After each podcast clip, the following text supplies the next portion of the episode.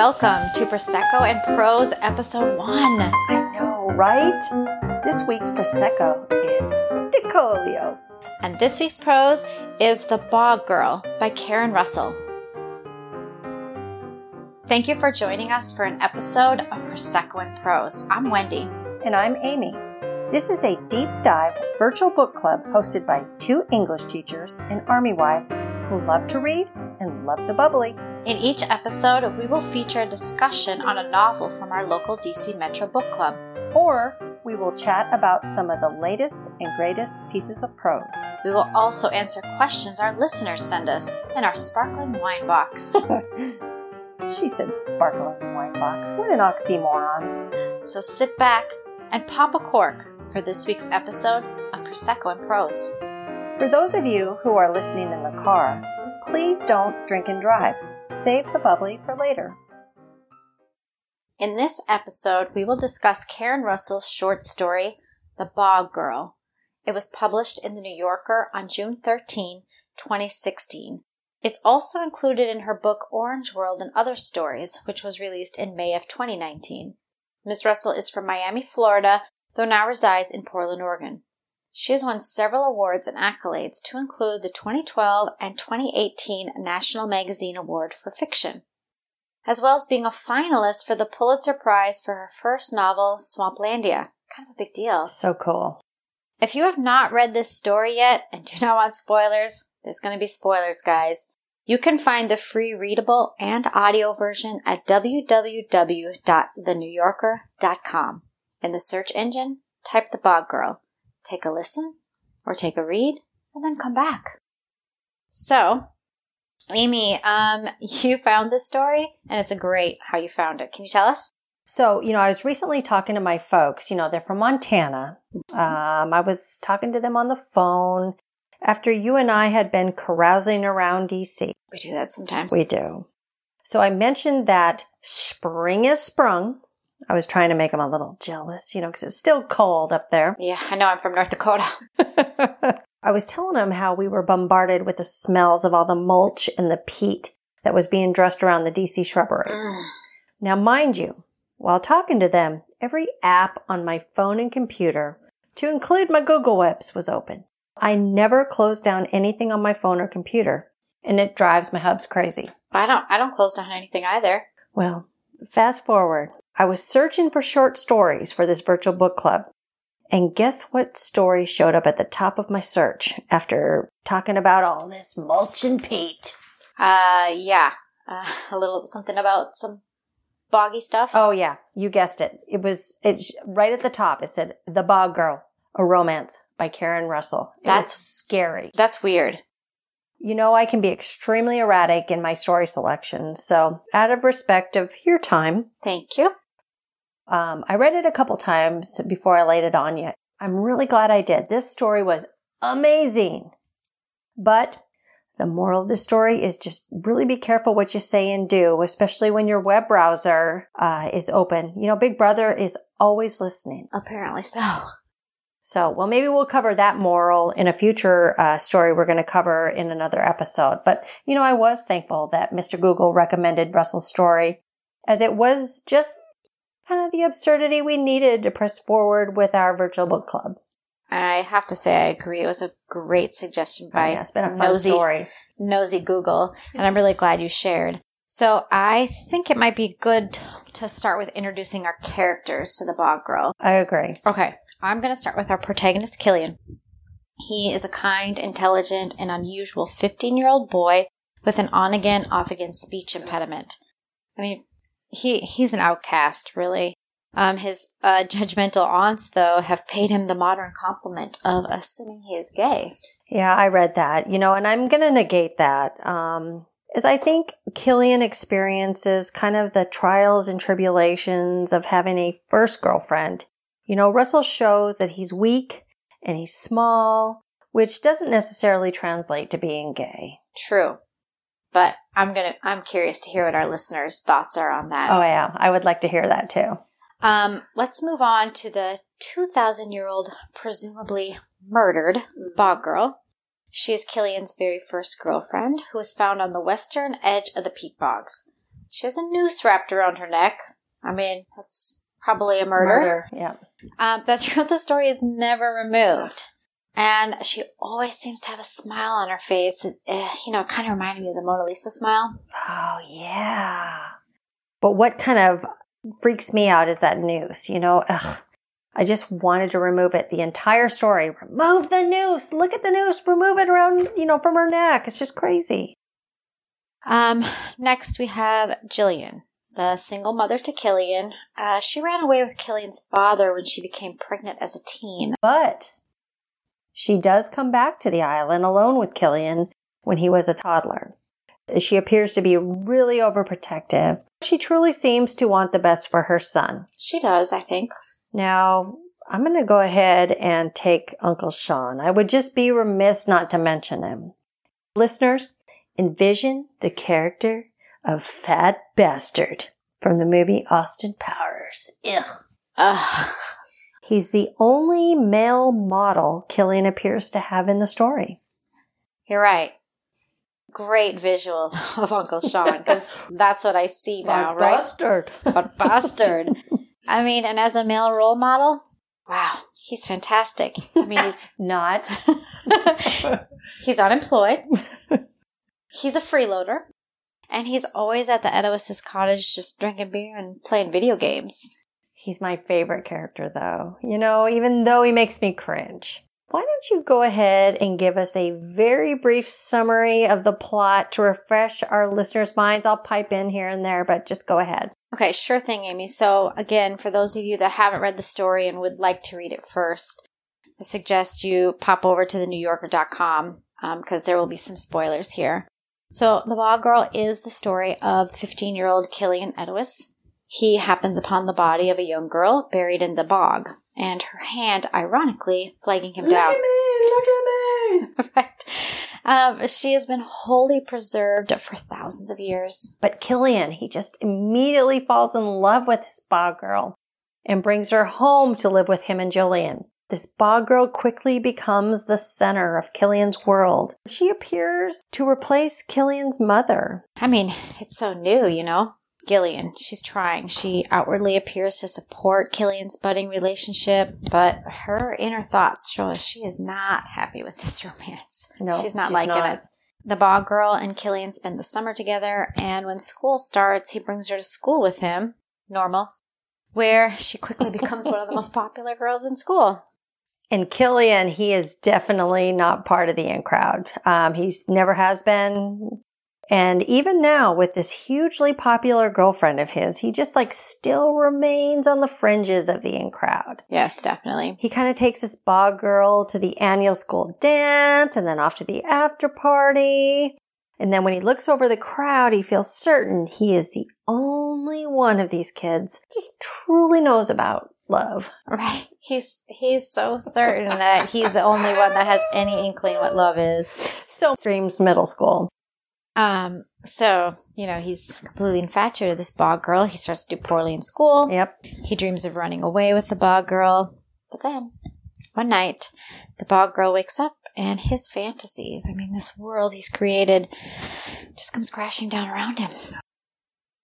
There's definitely a lot packed into the short story. I mean, I know I've spent a lot of nights mulling over the complexity of this text and just kind of contemplating how we want to share its contents with our listeners. But let's first take a break and refill our Prosecco glasses before we deep dive into the story.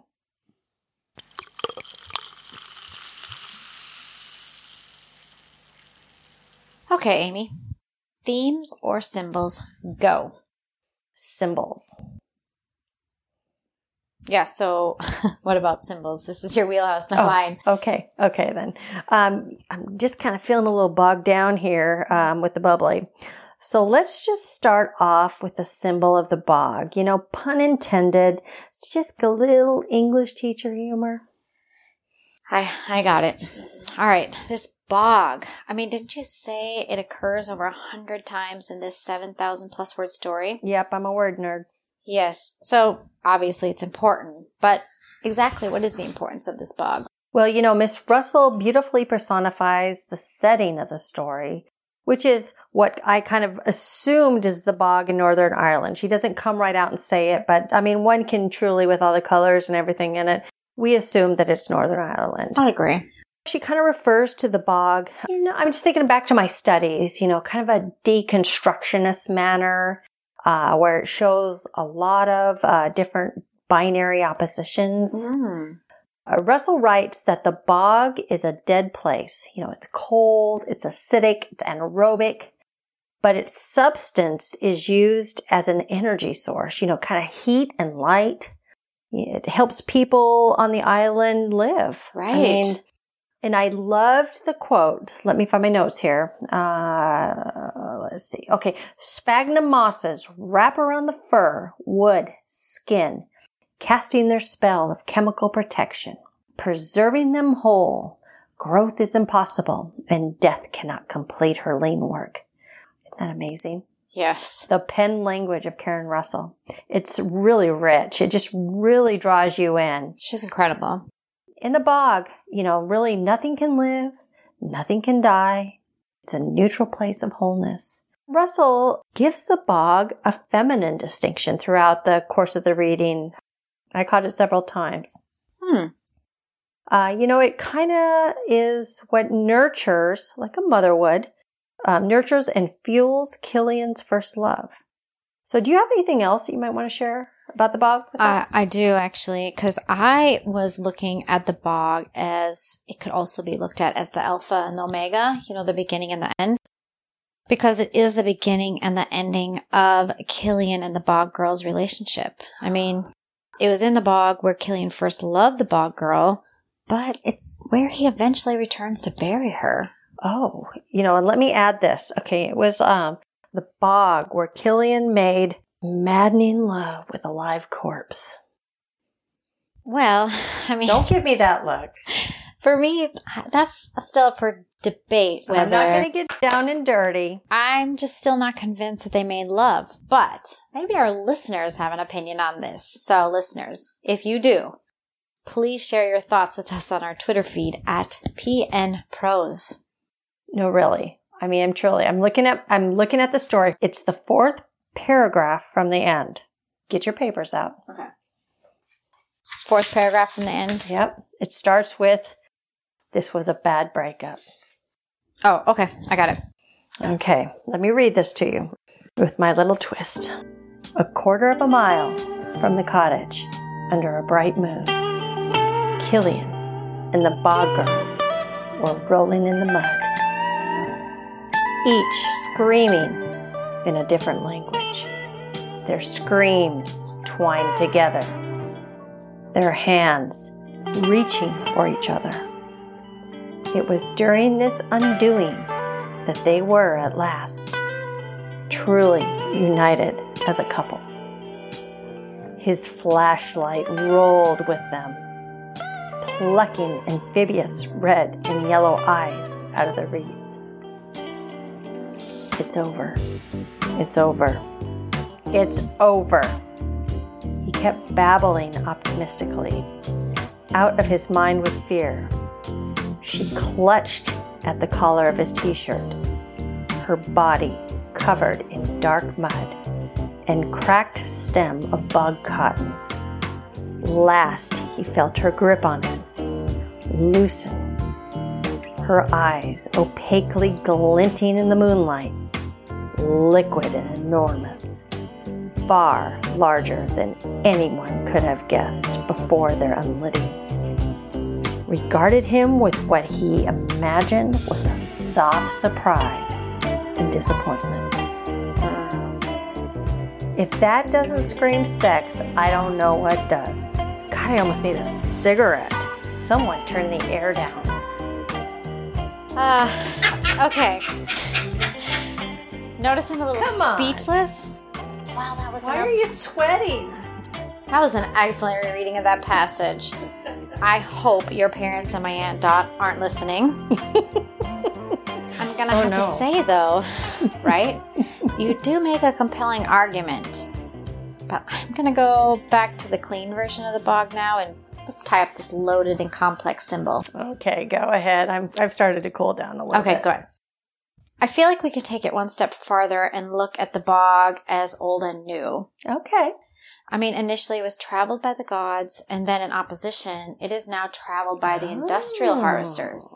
And Russell does such a wonderful job painting her binary pictures of how the setting has changed.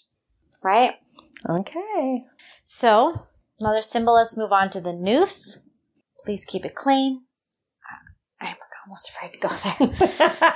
no worries, Wendy. I've cooled off a little bit. So obviously the noose is going to be a symbol of violence and death. Uh, I mean, here we have another example of binary opposition, too. So when Killian discovers the bog girl at the beginning of the story, he sees a perfectly serene face and views her as a person, cradling her face in his lap. Yes, but it's contradicted when one of um, Killian's coworkers sees the noose wrapped around the girl's neck, and then this coworker signifies the girl as the body. But in the end, he fantasizes about running away with her. The reader is like truly drawn into somewhat of, let me say, a, like a metaphorical suffocation where uh, Russell writes about Killian's noose getting tighter and tighter and tighter. True. Uh, and you also, you just mentioned the word contradiction. I mean, this story has so many oppositions and contradictions. Would you agree with me that it reads almost like absurd fiction? Yeah, sh- absolutely. I'd agree with that.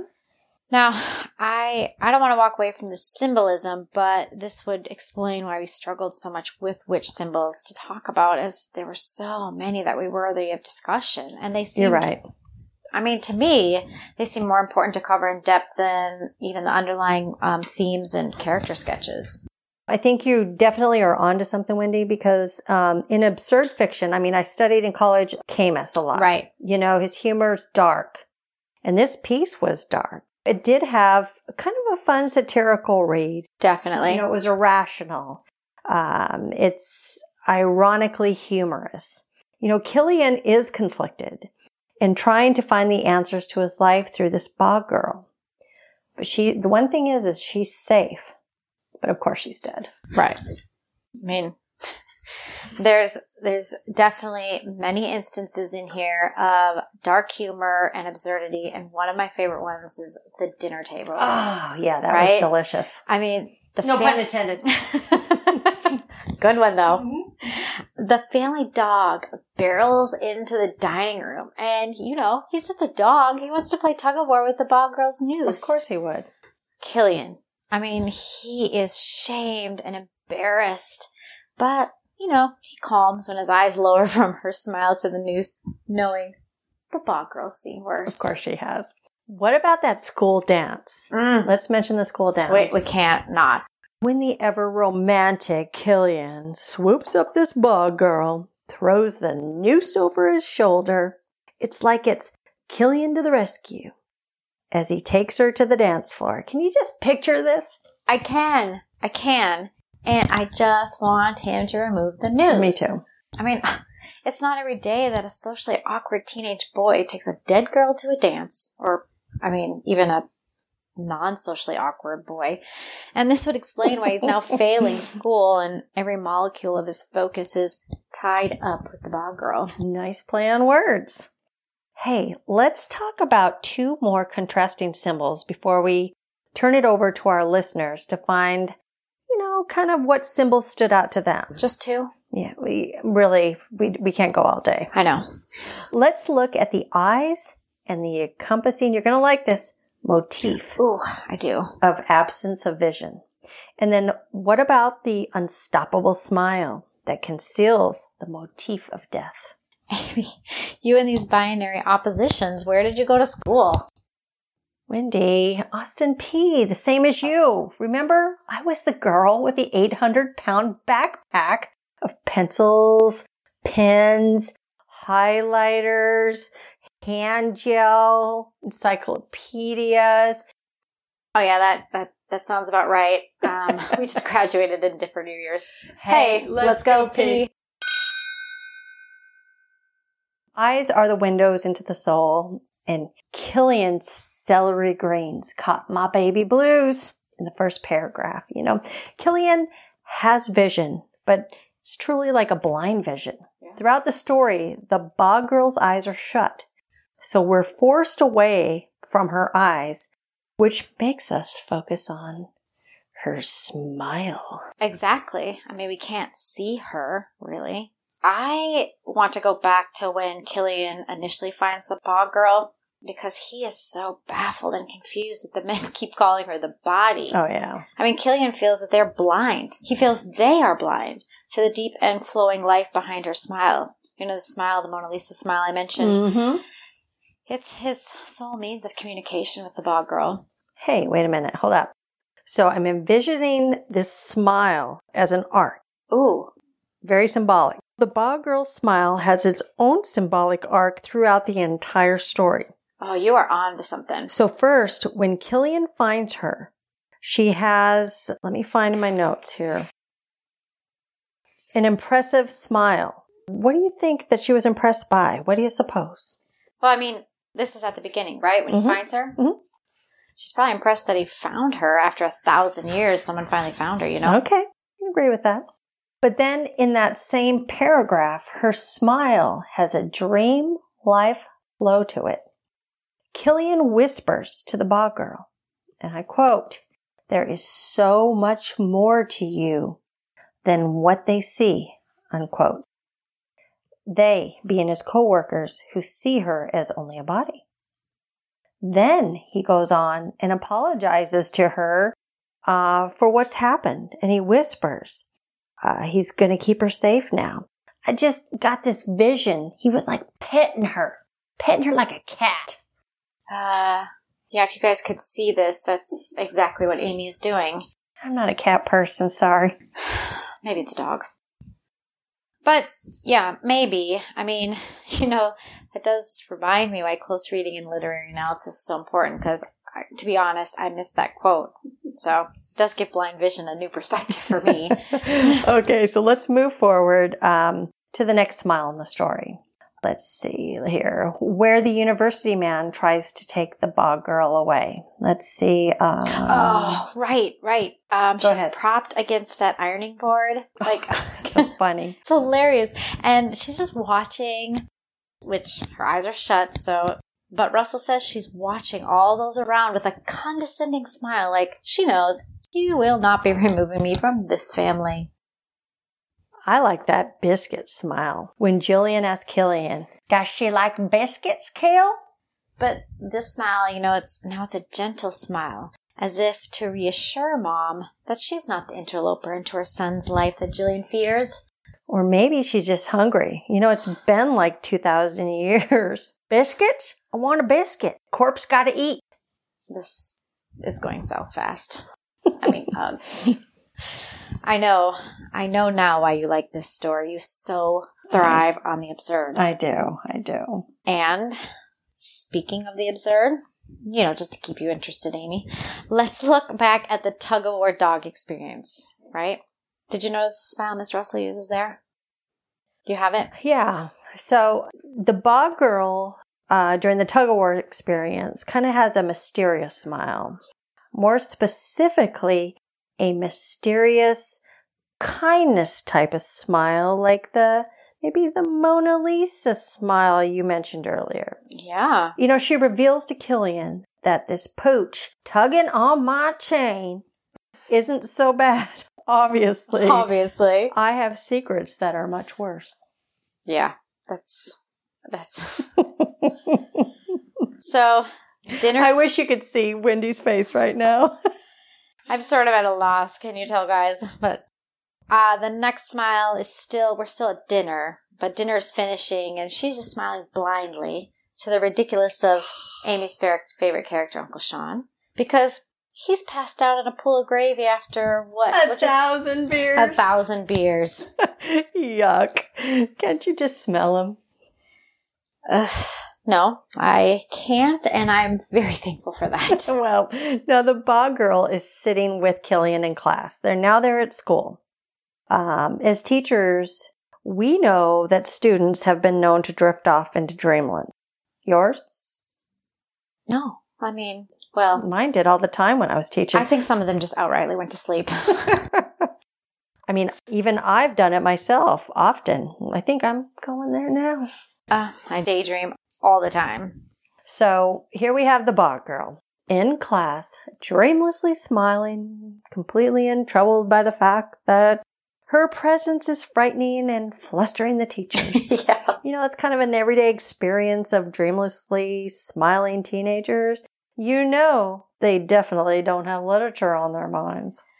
Not usually. They don't. but I'm going to hope that some of them do. How Okay. about that?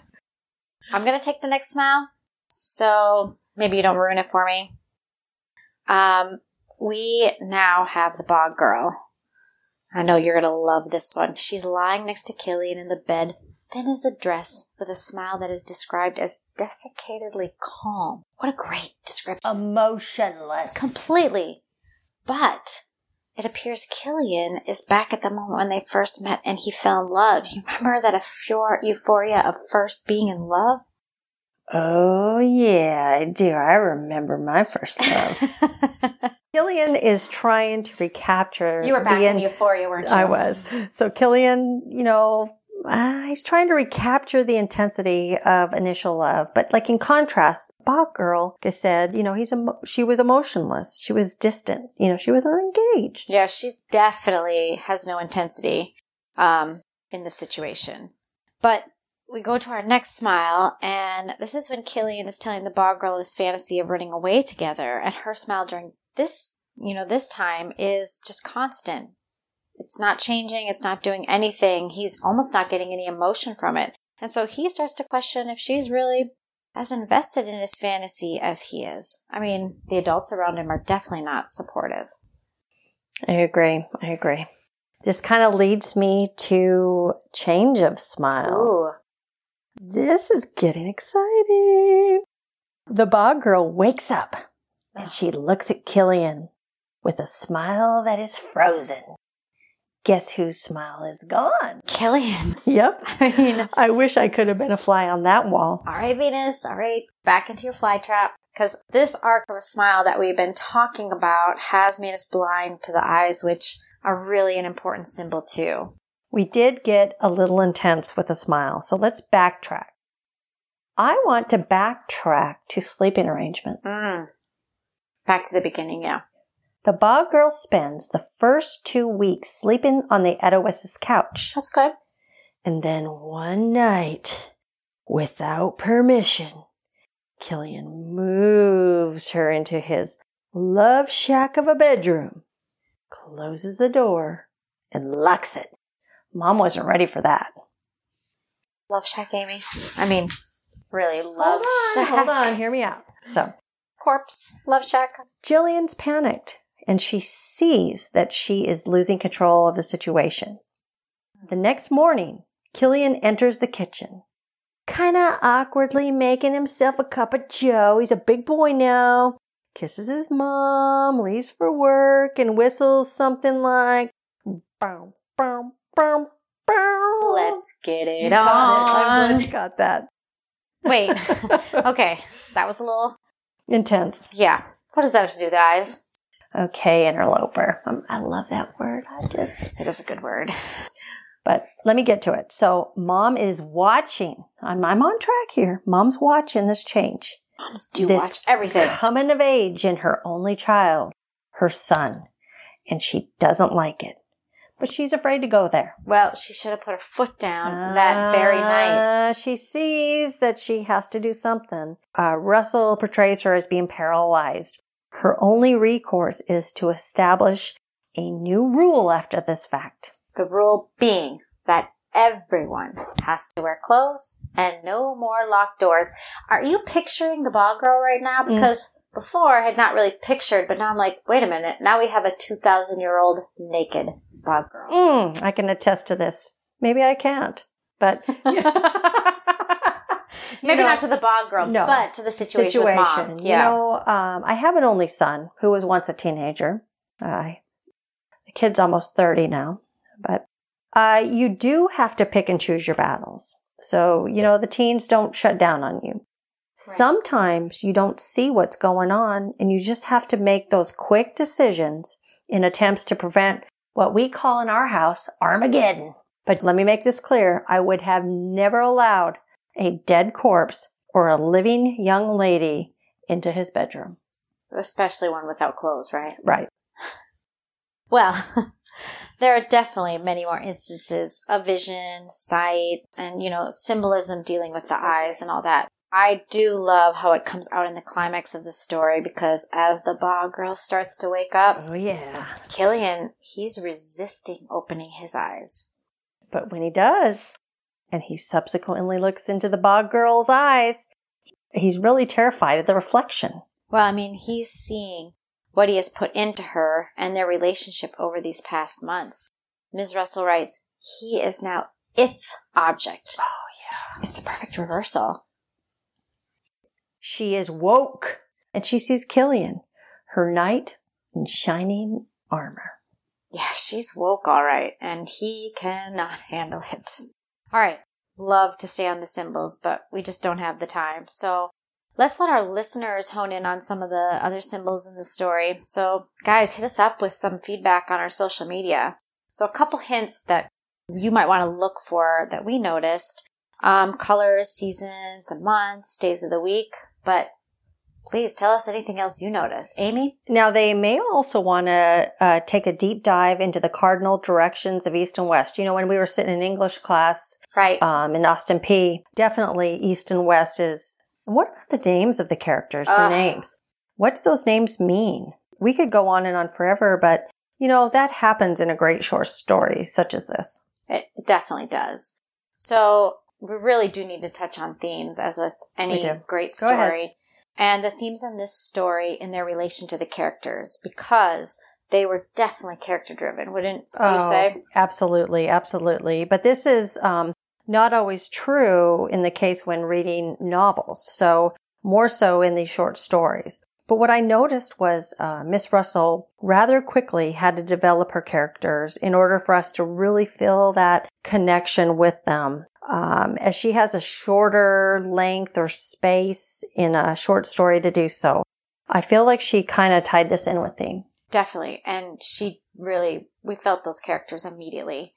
Um, I, I'm going to start with Gillian. Yours, Okay, go ahead. Gillian? Go ahead. Okay, so there's definitely some strong themes that coincide with her. We've got motherhood, obviously, hmm um, love and sacrifice, Oh yeah. and uh, manipulation. Now don't forget judgment too. Ah, judgment. Yes, you're absolutely correct. So she's she was Killian's age when she became a mother, and she was just a child raising a child. She gave him everything of herself. I mean, she even gave the two of them rhyming names. You know, the rhyming names were definitely one of the first things that I noticed when I initially read the story. Uh, didn't she say that if she had a girl, she would have named it Lillian? You betcha. So it definitely kind of gave a Jack and Jill playful cadence to the whole read. Let me go ahead and push this a little further and let you know that I'm feeling a little Humpty Dumpty after all this Prosecco. But, you know. Let's not fall off the wall. okay. but you know what I noticed was that Gillian really felt like she was being replaced. right, and not even by a living human. But it did make me question how healthy uh, their relationship was as mother and son. You know, as Gillian seemed to hold on to her son too tightly throughout the entire story. yeah, she. I mean, to me, I just felt like she just wanted to be his friend. I'm a mother of an only child, a boy, and I also had him at a very young age. Uh, you know, the Hubs and I got married very young. Um, and as a boy mom, you just can't hold on too tight to these sons, you know, um, which for some of the moms is a tendency. You just have to give them some space um, in order so, you know, they mature correctly into men. Well, I mean, but in Gillian's defense, she's just fulfilling her universal, universal duty as a mother to protect him. Yeah, I mean, right. she hourly tries to welcome the bog girl into her home, like, let's get her on my side. But she's silently judging her and her suitability to be with Killian. Yeah, the judging itself uh, is natural, though. I think so. I would agree. But I just I thought it was an interesting little turn when she just switched back into full on mom mode when the bog girl wakes up and Killian calls You're out for help. You know? But the other thing is, um, didn't you feel that Gillian was also a little manipulative? Yeah, I did. Throughout the entire story, Gillian was definitely manipulative. Um, remember the university man when she first told him that uh, she wasn't going to release the bog girl to him? He, I mean, he wanted to take this bog girl back for scientific study. She told him she was just going to wait until social services could reach her next of kin. That was just so funny. Absurd. Absurd But she sure. used this opportunity. She was very manipulative in this opportunity, but she used it to look like a hero to her son. Even if, is what Russell writes, it was only for a day and a night. hey, that's 24 hours. You bet Right? You bet. But there's also this other instance um, when she taps in on Killian's emotions. Um, so she's waiting, having a little drink Mhm. um, for his return little after, gin. yeah, a little gin. That's right, Not Prosecco, but gin. gin. After he takes, I couldn't have gin, no. not right now. He takes the bog girl to the big boy dance. The big boy. I love that. That's hilarious. It's awesome. But then mom, you know, he comes in and mom manipulates his emotions with stories of his childhood Ugh. and all she did for him as a young single mother trying to make him feel bad about growing up, something Right. he Well, has to do. Speaking of growing up, let's look at the themes that kind of correspond with Killian. You know, we've got love, loss of innocence, and what we learn in English class, the coming of age. Right. I mean, obviously, love is a big one. I mean, wouldn't you agree? I would agree. I would agree. The title itself tells us it's a love story. Um, you know, kind of what spoke to me was when Miss Russell writes that the bog confessed her to Killian. It was love at first sight. And um, Russell describes it as a monstrous, misdirected love. Um, you know, but love truly is intense um, in the beginning, and it's often misdirected. I mean, particularly a first love. I mean, this is this new, so raw emotion. I mean, oh, what a memorable passage. And I feel, you know, we talked about this um, theme of loss of innocence and coming of age. That's also kind of evidenced in Killian's changing feelings about this car. You know, he was saving it for in the beginning of the story. Remember the car? Oh, yeah, he initially wanted that job so he could buy a car to have sex with a girl, Right. a woman, or both. You know, here you're starting to win this argument. I mean, maybe right. Maybe he's not gay. But as the story progresses, he just just doesn't care about the car anymore. He just doesn't care about acquiring it. No, I mean, he wants to run away with the bog girl and live a simple and easy life. Remember? Yeah, no children, No sex. no messy nights vomiting outside bars, No unintended pregnancies. no fights in the street, No betrayals. No surprises. No broken promises. No promises. That's right.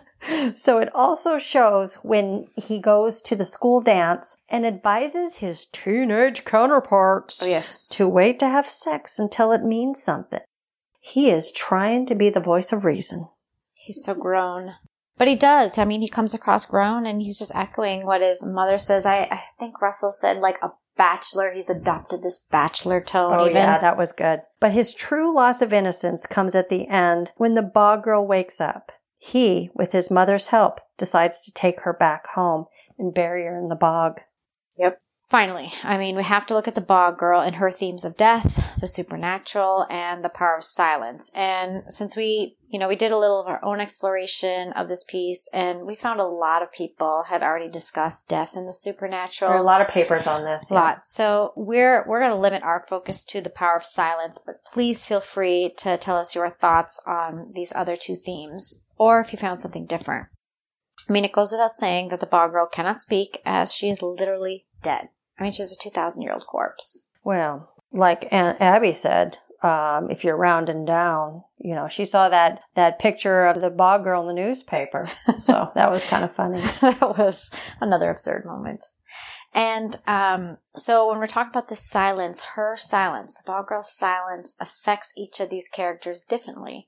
Gillian is uncomfortable with her silence. The popular girls decide her silence means something terrible has happened to her. They think she's just too traumatized to talk about it. But what about Uncle Sean? You know, he is truly not the least bit undone by her silence. He's not undone by anything. no, okay. he's not. But your thoughts on Killian and the silence? Well, for Killian, initially the bog girl silence has the power to calm him. But uh, when the seasons change, as does life, Killian becomes restless with the bog girl's silence, and it raises questions in him about her commitment to their fantasy. Yes, but when the bog girl always wakes up and finds her voice, Killian, he can't handle it. Her silence is his fantasy, and he has formed her into what he wants. So now he is forced to take her back to the bog and silence her himself. Oh, which his mother is only too happy to help. That's for sure. But in a sense, he kind of re-kills her. Ew. Hence his name. I mean, you can't re-kill somebody. I know I'm not an idiot. I know, but His name is Killian. that is very fascinating. Mm-hmm. All right, themes done. Um, in our last few moments, let's briefly touch on language and device. Okay. Um, I think we can look at the way Russell pens her words and how she uses language, device, and structure to really draw the reader in. Well, you know, uh, Wendy, her writing style is so playful and truly somewhat contagious. This story is truly a school teacher's dream piece. Obviously, you're not going to bring up some of the instances that we did in school. You would definitely um, get in trouble for that. But especially when you talk about um, literary devices such as personification, you know, simile, metaphor, hyperbole, and so on, you could definitely teach this in class and just keep it top level. You could. Um, so I think we should share some of the most notable passages of personification, simile, metaphor, and hyperbole by playing a game. Ooh, I love games. So we're going to share our favorites. We'd love to hear yours. All right, Amy, personification, go. Hold on. I gotta get my, I gotta get my notes. Okay. Personification. Okay. I'm gonna do this one. Here was a secret, flagging him down. The bog confessed her. Your turn. Go. Ooh. Um, let's see. Oh, her bright red hair racing the tail of the noose down her spine. Good one. All right, simile, go. Oh, I gotta go with this one. Uncle Sean was as blandly ugly as a toenail. You great? Good Yeah, one. I knew you were going to use that. Okay. So, well, you know, I got a little banter on this one. So, you know, he was full of nasty toe jam. Ugh, I can so smell it. Do you like mm, your mama jokes? Oh dear. I'm going to tell you an Uncle Sean joke. Uncle Sean is so lazy, Why? he ate the sticker on the apple. Eh, he did. Disgusting. Here's my simile. Killian and the bog girl stood under a palm tree that looked like an enormous toilet brush. I'm sort of envisioning um, the bog girl's hair. looks like a toilet. Brush. Well, I mean, cut the girl some slack. She hasn't been to a salon in over a thousand years. Oh, funny. You know, we need to give her Maha's number. Ah, we should give her Maha's number. Give me a metaphor. Okay. Killian was holding the reins of her life. Now remember, when he was holding the bog girl's hair and the noose in the beginning, do you remember Yeah. that? Let's move on to hyperbole and wrap this bad boy up. Okay, I know we've talked about this, but it's one of the best in the story. Dinner was meatloaf with onions, and for Sean, a thousand thousand beers. All right, come on, Amy. Let's do a couple oxymorons. Okay. My favorite was Virgin Mother. Oh, yeah, we can't forget. And diet candy, Candy bars. So true, Wendy. Cheers. So, in regards to structure, Ms. Russell really stretches this short story into somewhat of a novella or a novelette, depending on what resource you look to for word count. it did last a little bit longer than a short story. Yes, it did, because a close reading will render you about an hour, 45 minutes to an hour. An hour for me. Yeah. And I really, you know, it's not typically my thing, but I really did enjoy listening to the author read the story on the NewYorker.com website as well. you know, she did have a real playful tone in her voice. Um, she's definitely an author that I'm going to revisit uh, for future pieces of prose. I would love to have her book. Without a doubt. So, I mean, that's it. I mean, this short story was a great piece to inaugurate our virtual book club. Oh, yeah. We hope all of you listeners will join us again. In future episodes, we will address our inbox. We call our email our sparkling wine box. We would love for you to provide feedback or post questions we can answer in subsequent episodes. Because we are English teachers, we'd love a good play on words. Sparkles are positives. And wines are things we can do better. In our next episode, we will discuss two short stories Speech Sounds by Octavia E. Butler and Pandemic by Jesse F. Bone. Both of these shorts are available for free online as print or audio. So just search the Google Webs and then be sure to join us next time. Thank you again for joining us for this episode of Prosecco and Prose. Please subscribe to our podcast wherever you download all your favorite podcasts. We would love to hear your reviews or special requests on future pieces of prose. We want to hear your voice as this is your book club. You can also send your questions and comments to prosecco.prose at gmail.com. Don't forget to follow us on Twitter at PNProse. and on Instagram at Prosecco and Prose. Find and friend us on Facebook. Just plug in Prosecco space, capital N space, prose. I'm Amy. And I'm Wendy, signing off as our bottle of bubbly is now empty. See you for our next episode, and in the meantime, Pop a cork and read. Thank you.